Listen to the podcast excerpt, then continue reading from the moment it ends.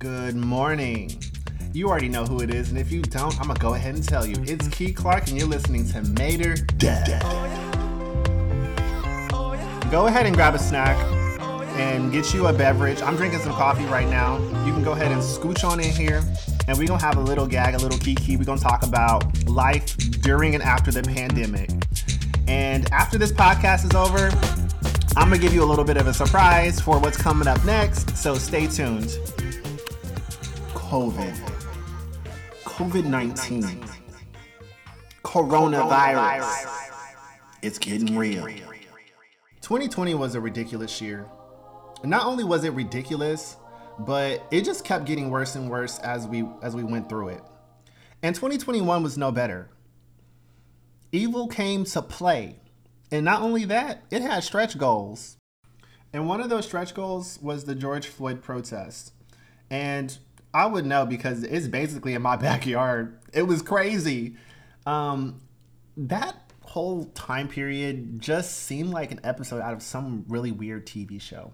You know, if if I hadn't lived through it, I think I would believe that it was a part of some like script for a reality TV series or some type of drama or a movie. One thing that made it really difficult was was the fact that we couldn't really figure out what to believe or who to believe. Every news source seemed to tell a slightly different story. And when it came to advice, psych. And at that time period, it was actually really, really hard to even believe our leadership because we were constantly getting mixed messages and at times just flat out false information. Talking about it's just a flu. Take hydrochloroquine and masks don't work. And people actually believe them. I want to play you a clip of an episode from an old show that I used to host called I Ramble. This clip was recorded in January 2020. Um, and I'm talking a little bit about how I started to feel some skepticism towards the quality of the news. And basically, the things I was saying in, in this this little uh, episode was just about how I felt the stage was being set for a really bad situation. This was several months before the first lockdown. Have a listen. I don't know if it's just me, but I feel like over the past, like, let's say three weeks, two, three weeks, the world's been going, like, insane. It's been losing its mind. But I feel like there's been a lot of crazy stuff going on the past two weeks, and I don't know what to think about it. I feel like the world's going crazy. Sometimes it's like a real struggle to know, like, what the actual scale of some of these news stories are.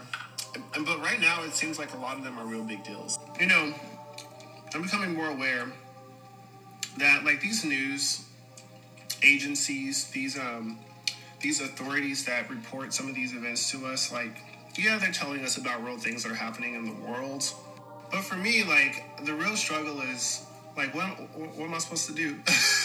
you know, like you, you telling me all this stuff about how the world's like burning up and is going to shit and everything's, you know, going to hell. And I guess the reason why I'm talking about this is because there's something in the midst of all this that really concerns me with the way that news is reported is that people become desensitized and apathetic. I think it's a natural human response to to become a little bit disconnected and disenchanted when you're constantly being like poked and made to feel anxious constantly. And before we continue, let's stop for a quick commercial break.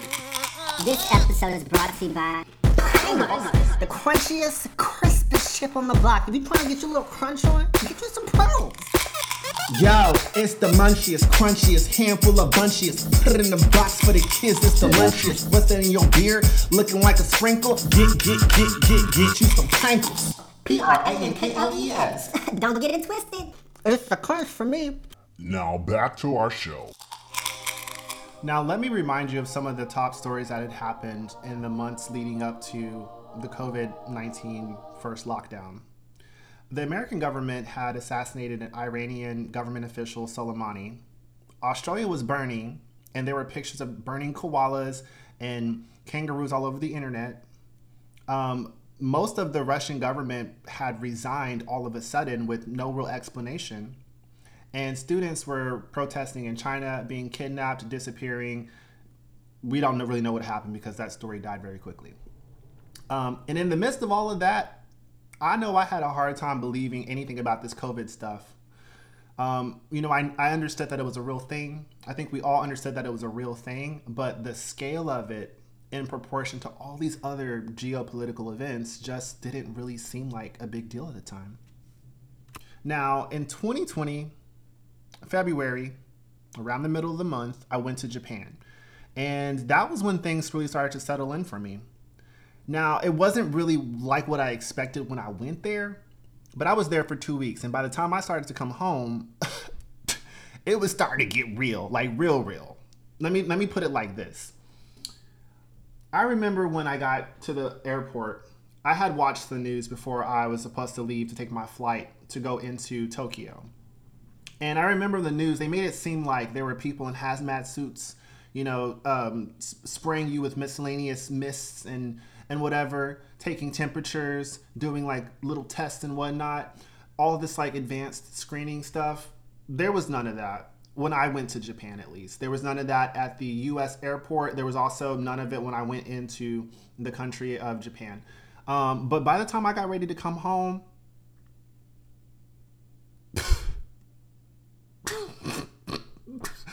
when I got ready to come home, y'all, I was I was skirt. I was very scared. I was I was worried that I was gonna be stuck in another country. If now, do y'all remember that at this time period, there were literally cruise ships that were docked off the bay of a lot of countries, but there was in particular one cruise ship that was in Japan that they did not let in that country.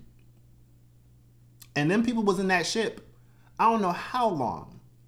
And that that that story, that exact story was happening just as I was getting ready to, to get on the plane and come back to America. And I was like, dang, it would sure would suck to be in a place where I don't speak the language and to be sick with the virus that could be deadly and also knowing that I have respiratory issues because that's just how I'm built. so it like this is just, just all to say like by the time I got ready to leave Japan, I was like biting my lip like, "Oh lord. I'm glad I had fun on this trip because if this is my last chance seeing my home and my people and you know everything I love, at least I had a good old time in Tokyo and Osaka." Oh, sidebar. I know I got at least two people who follow me who are in Osaka. And I just want to say that I had such a good time. Y'all made it such a hoot nanny, and I love it. And I hope that I get to come back one day. I really do. Hoot nanny, Hoot nanny. hoot nanny. Hoot nanny. Y'all show made it a hoot nanny. hoot nanny. It was real, real good. I had a whole lot of fun. Fun. Hope I get to come back soon one day. Oh. Anyways, that's neither here nor there. So the stage was set. In the months leading up to the first lockdown, we already really didn't know what to believe. There was just so much happening all at once, back to back, across the world.